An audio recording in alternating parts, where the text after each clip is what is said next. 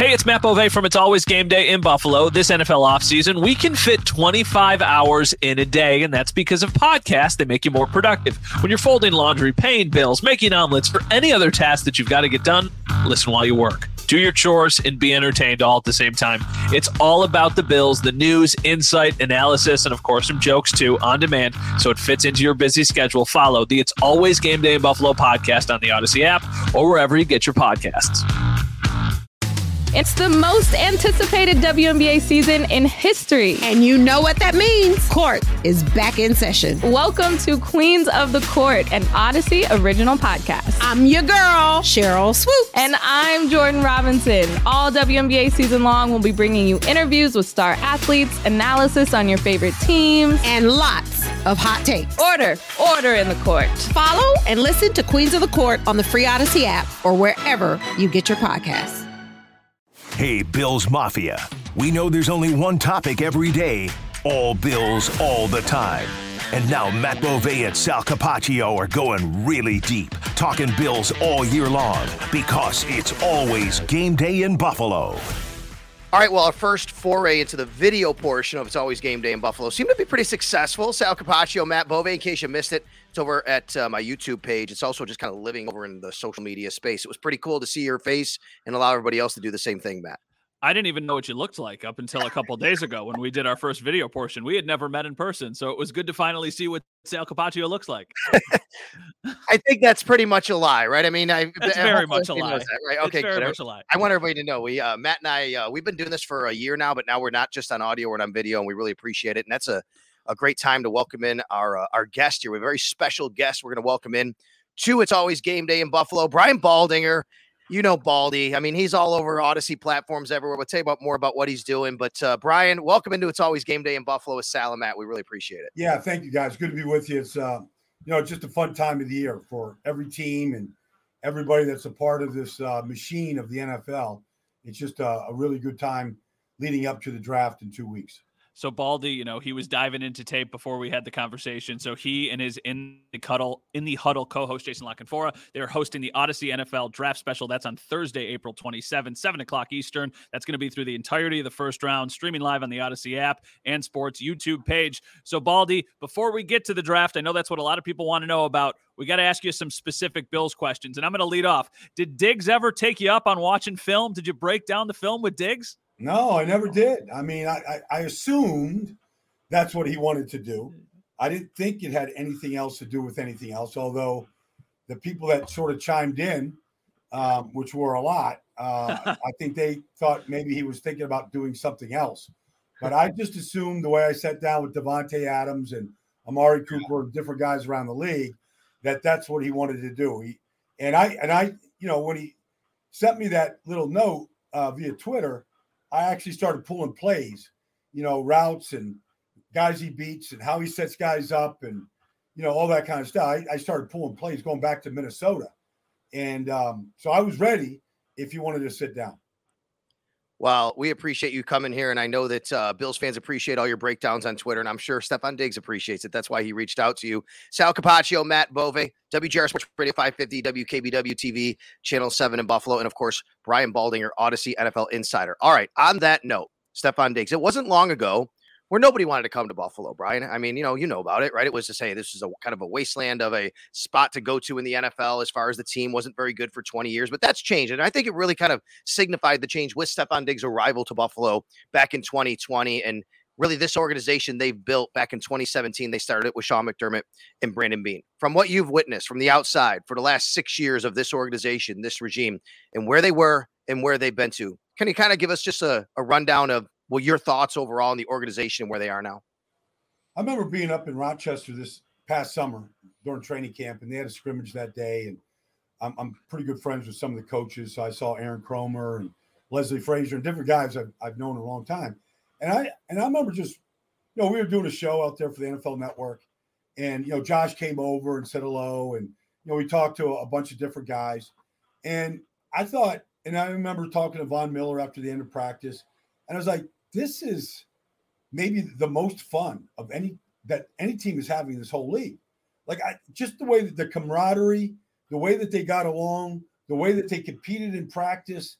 Um, like it just looked like that's what you know an NFL franchise should look like from the outside. And I'm not inside the locker room and going to meetings, but you know, just from the outside, like guys having a good time, practice hard, uh, got a real good leader in Sean McDermott.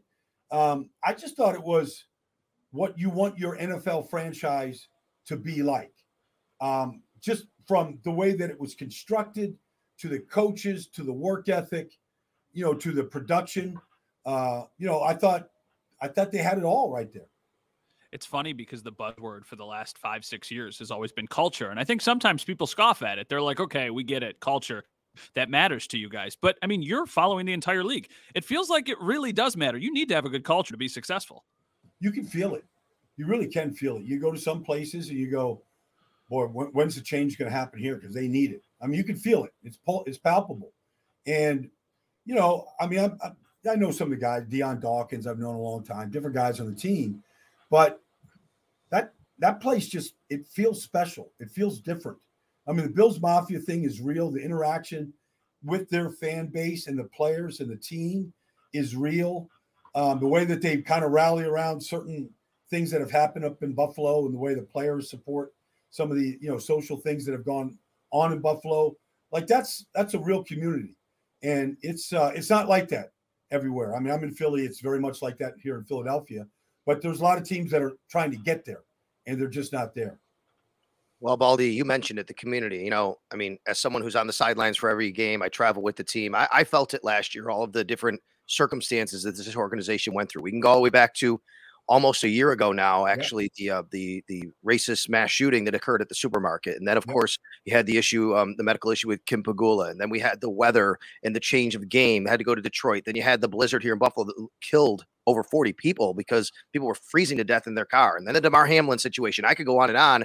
I felt at the end of the year that this team kind of ran out of gas, but it's not that simple. Of course, people want more reasons. Why didn't they beat the Bengals? What went wrong?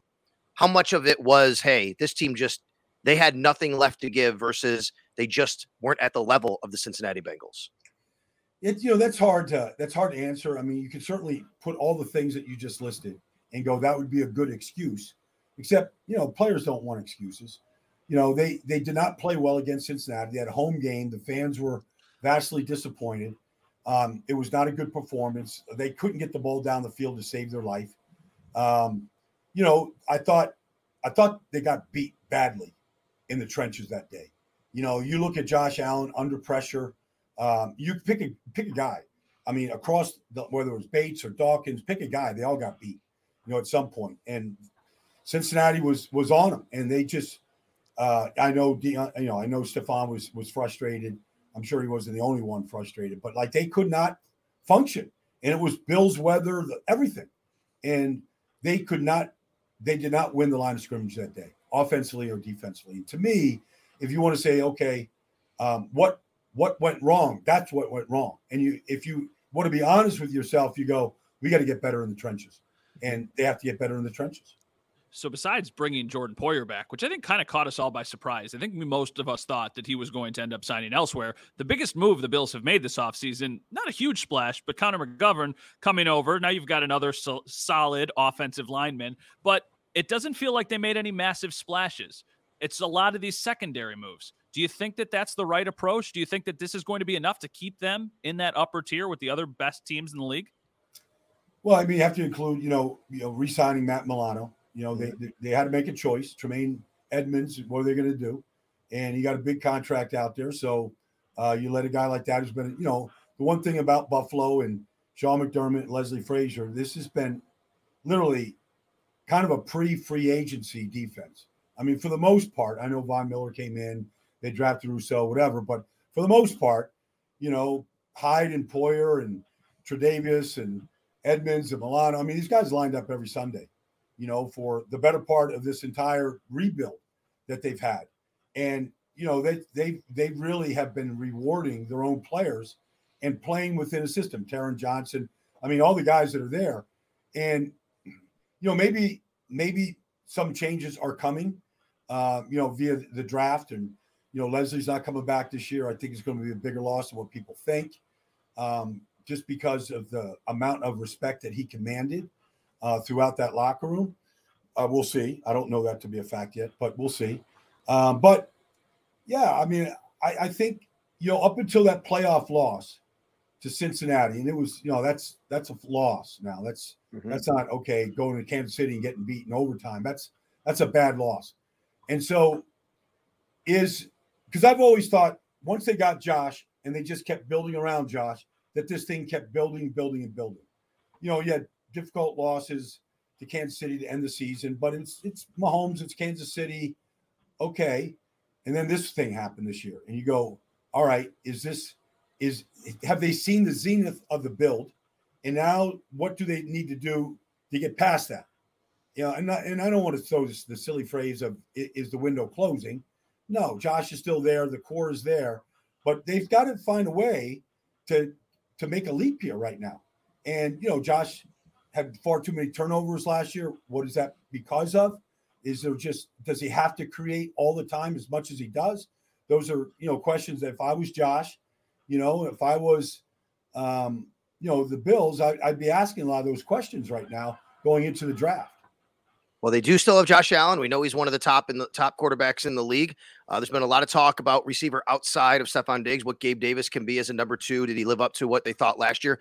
Then they go out and they get Trent Sherfield, Deonte Harty. They still have Khalil Shakir. What about those skill position players? What about those guys around Josh Allen to elevate it? Matt just touched on Connor McGovern and trying to protect Josh a little bit more. But how about the skill guys that Josh can throw to? Are they on the level or do they need to address this again here as the offseason rolls on, especially in the draft?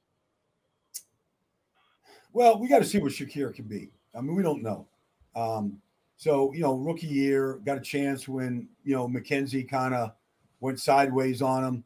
So he got a chance to, you know, get on the field. We got to see what most players make their biggest leap between the first and second year. So I like to I like to see, you know, what he could do in that case. Trent Sherfield is a guy that can run. He's got speed. Um, was probably the third guy in San Francisco when he was there, probably the fourth guy in Miami last year. So he's never had to be the guy. I'm not saying he can't be, but he's never been that position. If you said, okay, is Gabriel Davis the number two, or is there competition for the number two? I don't know that Trent Sherfield could beat him out uh, for that spot right now. I've seen flashes of Gabriel two years ago look like he, you know, he had arrived, and then we didn't see it last year. So uh, there seems to be a lot of question marks around that that group right now. And I think there's Stefon Diggs, and then what else do we have? I mean, you know, they they brought back, you know, certain players last year uh, to play the slot. It seems like a position of need. There's a lot of to me, this is a slot receiver draft. That's what they all look like to me, whether it's Jaxon Smith-Njigba or Jordan Addison or Zay Flowers or Josh Allen. They all look like slot receivers to me. Like, is this a year that they, with the 27th pick, take one of those guys and just go, let's just go young. Let's put them in the fold here. Let's put them in the slot. Let's go. And that is the perfect segue because coming up after a short break, we're going to talk about the draft and which position they should be going to.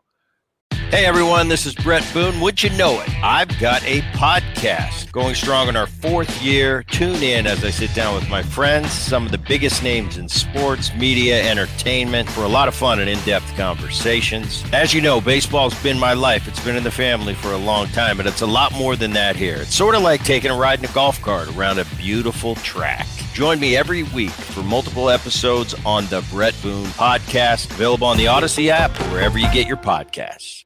Hey, Rob Bradford here. I have set out on a mission with my good friends at FanDuel to prove what I have known for some time baseball isn't boring. Now I have a daily podcast to prove it with some of the most notable people in the baseball world screaming baseball isn't boring from the mountaintops or at least agreeing to come on our show. Players, managers, GMs, and yes, even the commissioner of baseball, Rob Manfred. It has been a constant wave of baseball's most powerful voices. So join the revolution, subscribe, and soak in Baseball Isn't Boring. Listen on your Audacy app or wherever you get your podcast. You'll be glad you did. All right, so here we are. Now we're only a couple weeks away from the draft. We're getting closer every single day. All we do is talk about this thing. You brought up the receivers. Baldy, for the last two months, I have been hammering the receiver drum on this podcast every single week. I think that's what they should be doing with their first pick if they like one of the guys available. What are your overall impressions of this class? And are there any of them in particular you think fit well with the Bills? Like, I don't see Ja'Marr Chase. I don't see Justin Jefferson in this draft. I just don't. I don't. I, I, I don't even know if I see a Cooper Kupp, who was a fourth round pick, you know, small school, but you know has become an elite player in this league. Um, I feel like there's one true X receiver in Diontae Johnston at a TCU that has the size, the ability to just, you know, take one on one coverage, win jump balls, go routes. Like, I feel like there's one guy like that. And I feel like everybody else is kind of fighting for a slot, you know, slot position supremacy. Um, there, there's a lot of good route runners. Jordan Addison's a good route runner. He's not a burner. Zay Flowers is a great route runner, uh, but he's small. Um, you know, and so uh, you go through the, the list of, of, all of them right now. Uh, Jaxon Smith-Njigba, but you know, when he had 1,600 yards at Ohio State, he played the slot. Now he played the slot because you know they had a Chris Olave and Garrett Wilson playing on the outside, so he played inside. So can he play outside? He can, but you know he had great production inside, and so um, and you know he had he had a nagging hamstring injury that is bizarre to miss 11 games at Ohio State with that. That something you don't see very often. So it'd be a concern of mine. So you can just go through a list of these guys. They, I, I just I don't see guys that have the physical stature, you know, like Ja'Marr that could just physically beat people and then run away from them. I see I see that slot receiver type. And I know some of these guys, they say Zay can play outside. I mean, Steve Smith Sr. told me he can play outside. And all right, I mean, he's five foot nine. I mean, there's one Steve Smith out there, you know. uh, I, I haven't seen it on any regular basis. There, you go up against, you know, Sauce Gardner twice a year right now. Good luck catching go balls against him. You know, like he just smothers you. He's he's uh, a Pacific Manta out there throwing his arms up. Like you can't get the ball by him. So you know, like these guys look like they're going to do their best work in the slot. But it, I think it's a position where the Bills could really benefit. You know, Jaxon Smith-Njigba, Zay Flowers, like Jordan Addison. Like if they're around, I, I don't think these guys are going to the top of the draft. I think they're going to start going, you know, starting at Green Bay and working their way down. And maybe Tennessee at 11 takes one. But I feel like this is guys at the bottom, you know, second half of the first round where a lot of these guys can be had. And That's where Buffalo's at. Well, there are some specimens at tight end. We've talked a lot about Darnell Washington if, if he could be a fit. And it's interesting that the Bills over the last few years, Baldy, they went out, they signed OJ Howard, didn't work out. They signed Jacob Hollister, didn't work out. They they really like TJ Hockenson that year in the draft. Uh, Tyler Kroft. They've always been kind of searching for that extra tight end to go more 12 personnel. Is this the year where maybe there is that tight end instead of a wide receiver that can fit into that role? Yeah, especially if you know, I mean, I think Dalton Kincaid I mean, he's he's the guy you're talking about. I mean, guy that is really your flex tight end that can really solidify the slot position the way Travis Kelce does in Kansas City. You move him around, matchups. You know, um, he he's that type of player. He's very smooth. He catches, he runs very. I mean, his routes are just so easy. He makes everything look easy at his size, and he just runs so well. Like that'd be the that'd be the dream to me. That'd be the dream player for Buffalo in this draft. Now, can Darnell Washington do some of those things? Yes. And he can help you out in the run game. Um, you know, he's just a massive body that moves really well, that catches the ball well. Um, I feel like, you know, I know Dawson Knox had one good year, you know, where he had the nine touchdown catches. And, and maybe Dawson can still be that guy. But if you're looking for, you know, 12 personnel, um, you know, there's Luke Musgrave. I mean, there's guys in this draft. There's um, you know, Sam LaPorta from Iowa. There's some guys in this draft, um, maybe not at 27, but maybe second round that might be around. But probably if you want Washington um, or if you want LaPorta, you probably can't get them with their second round pick. Baldy, would it be a waste of a resource to use a first round pick on a running back, even though Bijan Robinson is such a highly touted player? If you could get him at 27, that'd be a little bit more palatable. Uh, I, I don't believe you should spend a, a, top 10 pick on any running back. Like, I, I'm not telling the last guy who's going to bash any of these players is me, but, you know, one of my favorite players in this whole league is Aaron Jones. Like, production off the chain. He's got 60 touchdowns in six years in Green Bay. Um, you know, he was a fifth round pick at UTEP. Um, Nick Chubb, you know, is, it, it, you know, averages over five yards a carry. And you just go to the list. You know, Breece Hall was traded back for in the first round, but he was a, basically a second round pick.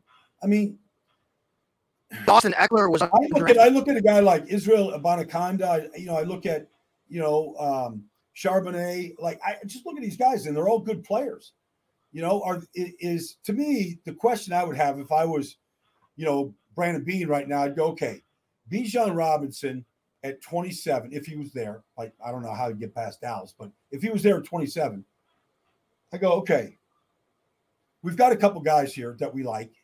Devin Singletary was fine in his role. I thought he was a really good player for being a third round pick at FAU. But if you say, okay, we want something special, all right, maybe Bijan is that guy. But at the same time, you go, gosh, do we want a wide receiver, a defensive end, you know, pick up, you know, an offensive guard, or do we want um, a running back?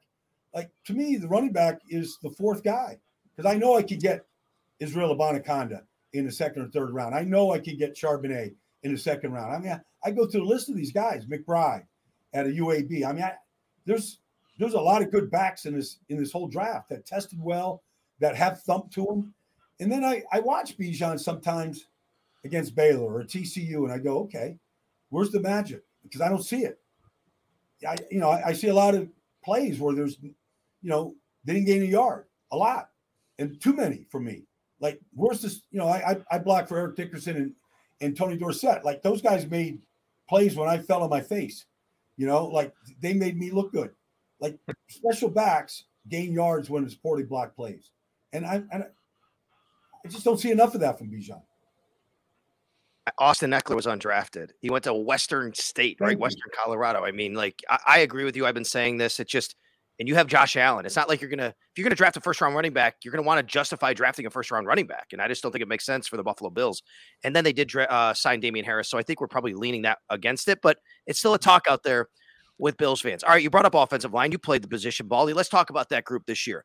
Um, I think the Bills are very much in on Spencer Brown, but if Darnell Wright is there at 27, I don't think he will be. That'd be something really to think about. What about the tackles on the right side and the interior if someone is there to help out the Bills in the run game and protect Josh Allen? Well, I mean, Darnell Wright is my favorite player, favorite offensive lineman in this draft. Um, I mean, he just he started 42 games at Tennessee.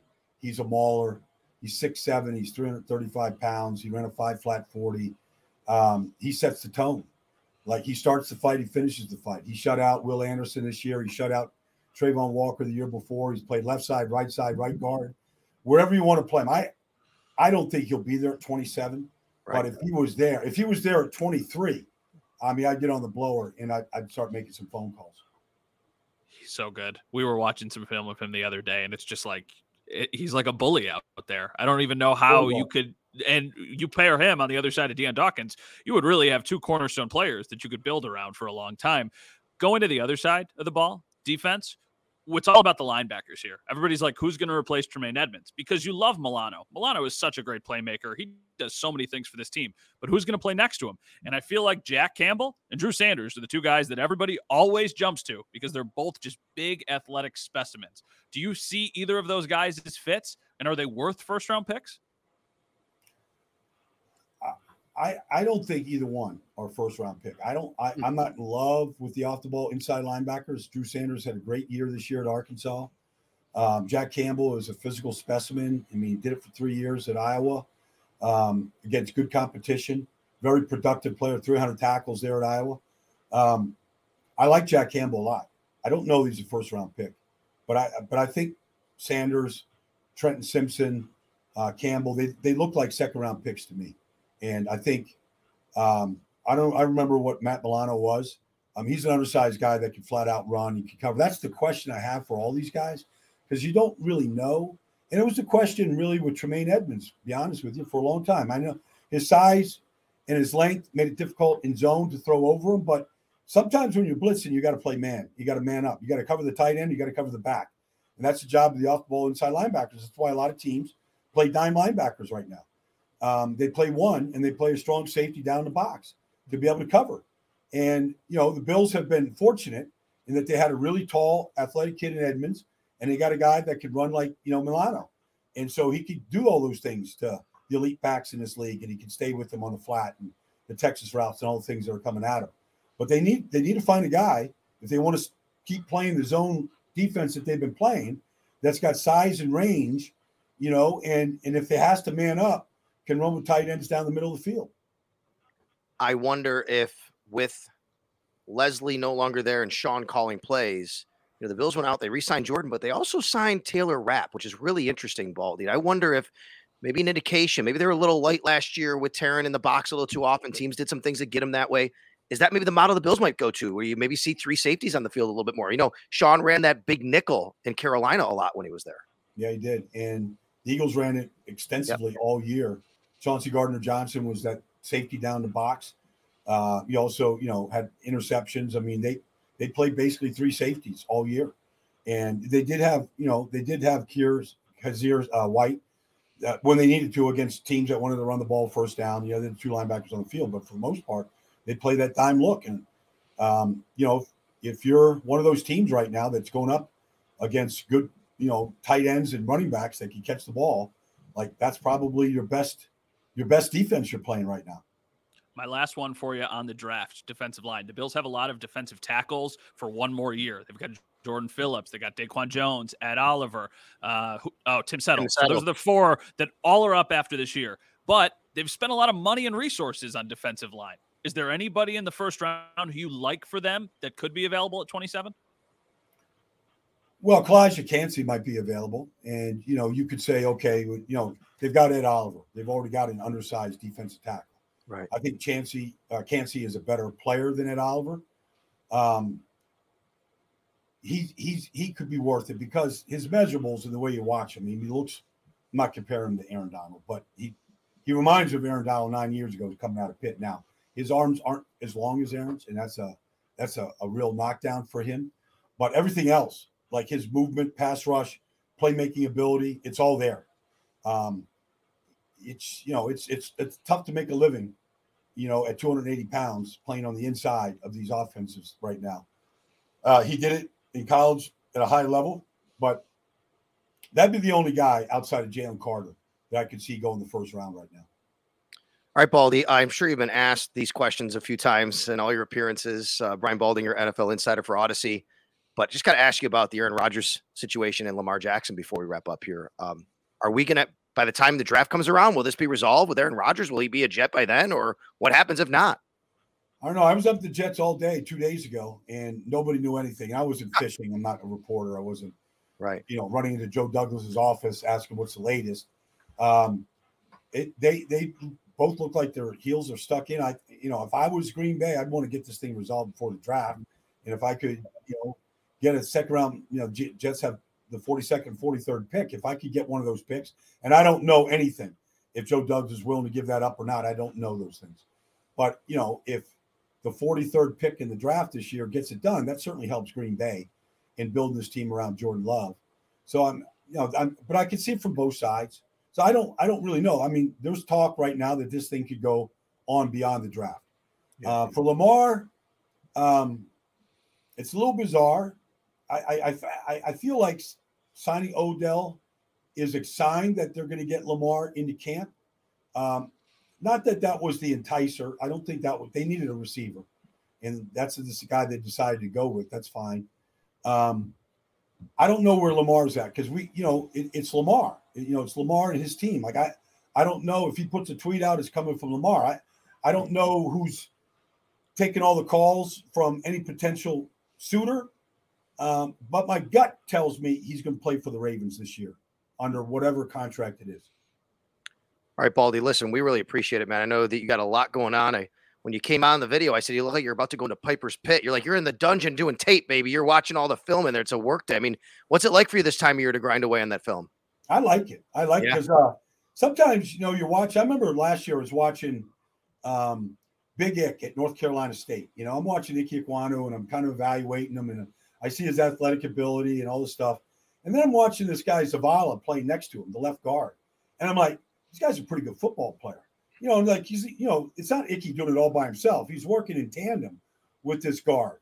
And, you know, like, so all of a sudden I'm like, my eye was on Zavala last year. Now I'm watching him this year. And I'm like, this guy's a good football player. Like nobody's talking about him. But, you know, um, maybe he's a guy that, you know, can be a fifth or sixth round starter in this league. Like he he ran a five flat 40 at 335 pounds and he played at a high level. So my point is sometimes you're you're studying a player, you, you start watching another player. Yeah. You know, and you're like, who's that guy? Like I that's what I remember last year when I was watching Jordan Davis and all these guys at Georgia, and I kept looking at Jalen Carter going, why isn't he starting? He's better than all of Kenyatta Wyatt and all these guys. He's better than all of them. You know, I, I said that about Will Anderson his freshman year. I'm like, why is that guy in the NFL? And they're like, oh, he's only 18 years old. You know, so like, you know, sometimes you watch this and you go, you study Bijan Robinson, and then you're looking at Roschon Johnson at Texas, and you're like, dang, he's pretty good looking running back too. It's amazing. Matt, you good with uh, Brian? You got anything before we let him go here? He's got to get back to watching that film. Yeah, my last question for you, and I know it's a little bit of a loaded question, but do you have a favorite player in the entire draft? I do, and and, and we, we already talked Darnell Wright, my favorite player Yeah. in this draft. Yeah, No. I, I I I can't imagine him not being a top flight player in this business. I can't imagine it.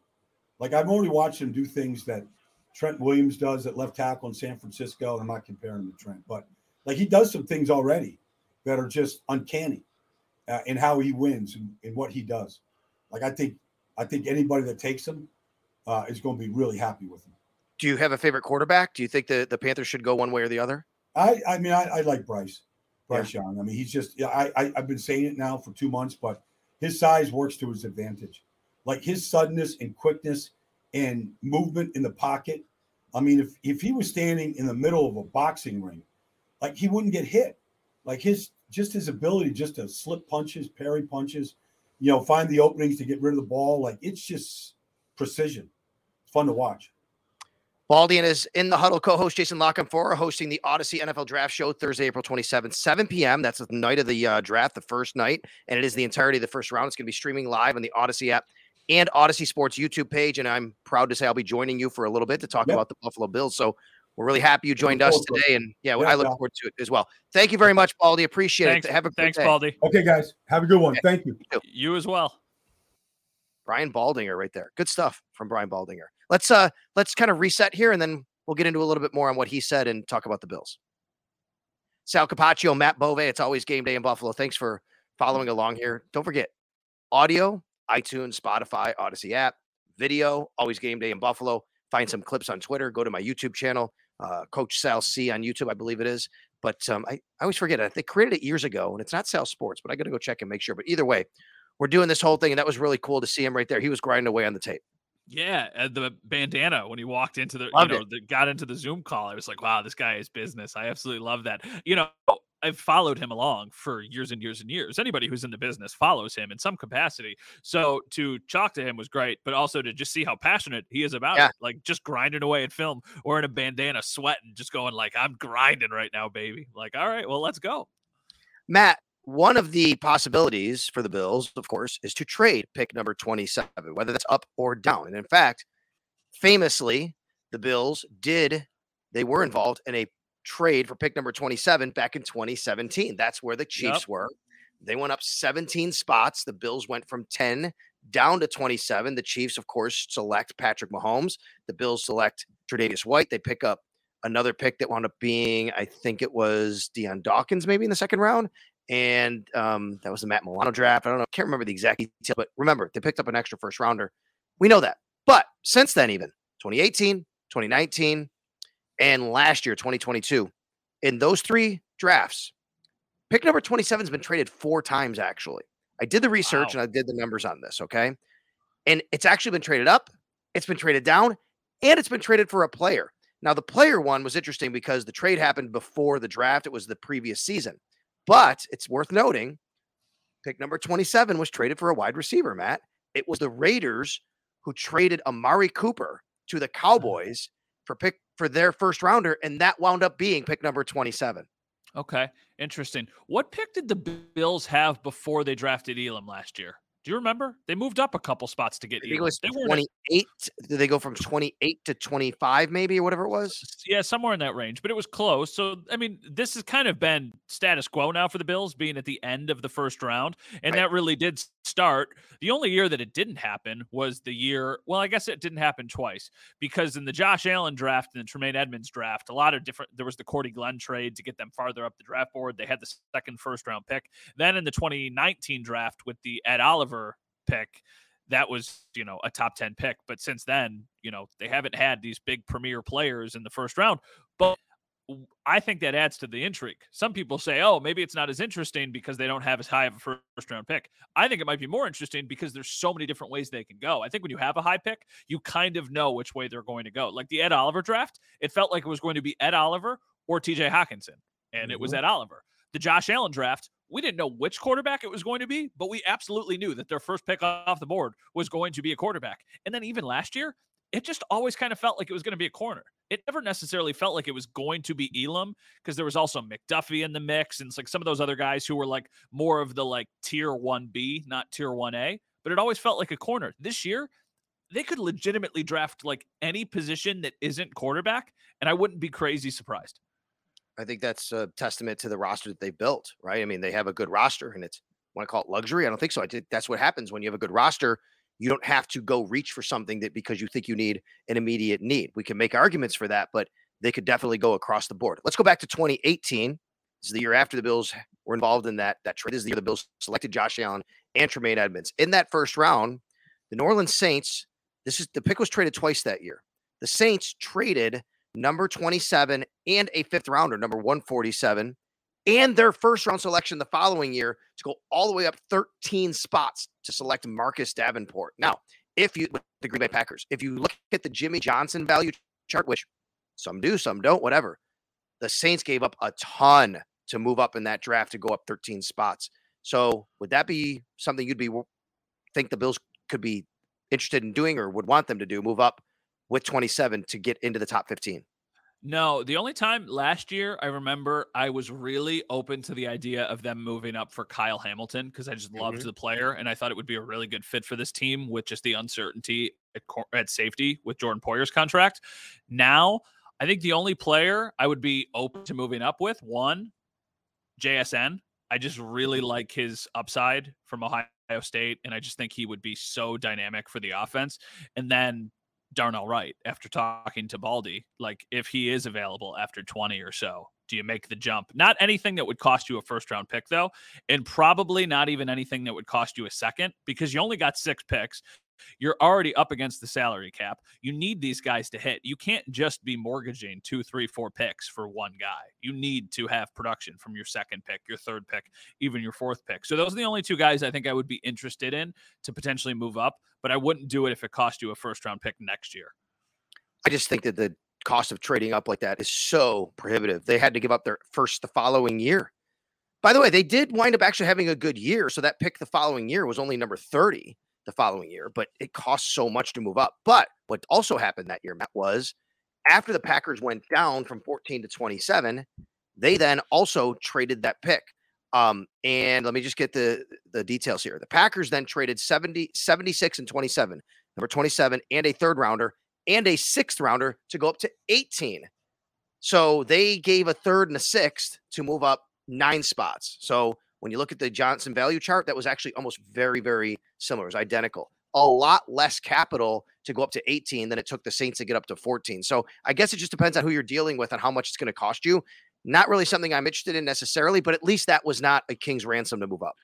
No, I think that's the smarter way to do it. But just in general for the Bills, I would be much more interested in a trade down, even if that takes okay. you out of the first round completely. Because what if you love Jack Campbell? What if in your mind you're drafting Jack Campbell, but you don't think the value meets the need at 27? And you say, I don't think the 27th pick is worth Jack Campbell, but maybe 35 is, maybe 40 is. And then you can add another third round pick, or you can add, who knows, maybe even another second round pick because a team really falls in love with somebody. It all depends on who's available. But I always think the team that trades back usually gets the better value. It all comes down to what's the player. But when you're drafting, you know, you're trading up from 27, even if you're getting to 15, it's not like you are getting a top three talent in the draft. You're getting a middle of the first round grade, not like, you know, there's just a lot of variables here. It's weird because when the Saints did it and they gave up so much, you'd think that's for a quarterback, but they took a defensive end, Marcus Davenport. Usually you're going to give up that much. It's for a quarterback. Like like the Chiefs did for Patrick Mahomes when they went from 27 to 10. But it's interesting you say you'd be more interested in trading down. So would I. Well, that happened last year. That just happened last year. Here's what they got. All right. And this actually, believe it or not, amazing. I did the math on this. The numbers on this trade are almost to the exact decimal point in the Jimmy Johnson value chart about how this went down. It's incredible, actually. The yeah. Buccaneers held pick number 27 last year. They traded down six spots, went to 33, which was the, the second pick of the first round because there was a deal where there was a no pick. Anyway, they got number 33. They also got number 106 in the fourth round and 180 in the sixth round. So just to move down six spots, they got an extra fourth and an extra sixth. I like that. I think that's the kind of deal I would make. Yeah, I think that's the kind of deal that you would be more interested in, especially when you only have six draft picks Yes. as it currently stands, just because you give yourself not only more players, but also more options down the road. Because it's not like once you acquire the pick, you can't make another move with the pick. And maybe there's a guy you absolutely love in the third round or the fourth round, and you want to move up a little bit. Now you have ammo to go do that. So it just gives you more options. And I know at some point you got to make the pick, but with the Bills roster, I think it'll be a bummer the night of for Bills fans. Like, I think if you're sitting there and you're watching the draft and you've been following along and they trade out of the first round, you might be bummed because you're like, oh, you know, I just committed all of this time and energy in the last couple months to researching who they like and who they shouldn't like in the first round. And then if you trade out, you go, oh, dang, like, you know, that kind of stinks. But I think there's a long term gain there. Yeah, I I prefer the trade down option. Um, and if you can get an extra fourth and sixth, like you said it, that, you perfectly said it, which is they only have six picks. If you can add picks right there, that would help. And I think we're operating in a space here where maybe that didn't matter as much to the Bills in years past. They're paying guys. They're no longer this group on rookie contracts. They're paying Josh. They're paying Stefon Diggs. They're paying Matt Milano. They're paying Tre'Davious White. They're paying Dion Dawkins. You know, they're paying their safeties. You have to find cheaper, younger labor to come in. And the way to do that is with these picks and having more of them. And in fact, Matt, Brandon Beane has been open about the third round comp pick next year. Like that matters to them because they need these guys. They need these picks. So I, I'm okay with the trade down. Have you swayed at all on what you think the Bills should do as we get closer and closer to the draft? They should do. Hmm.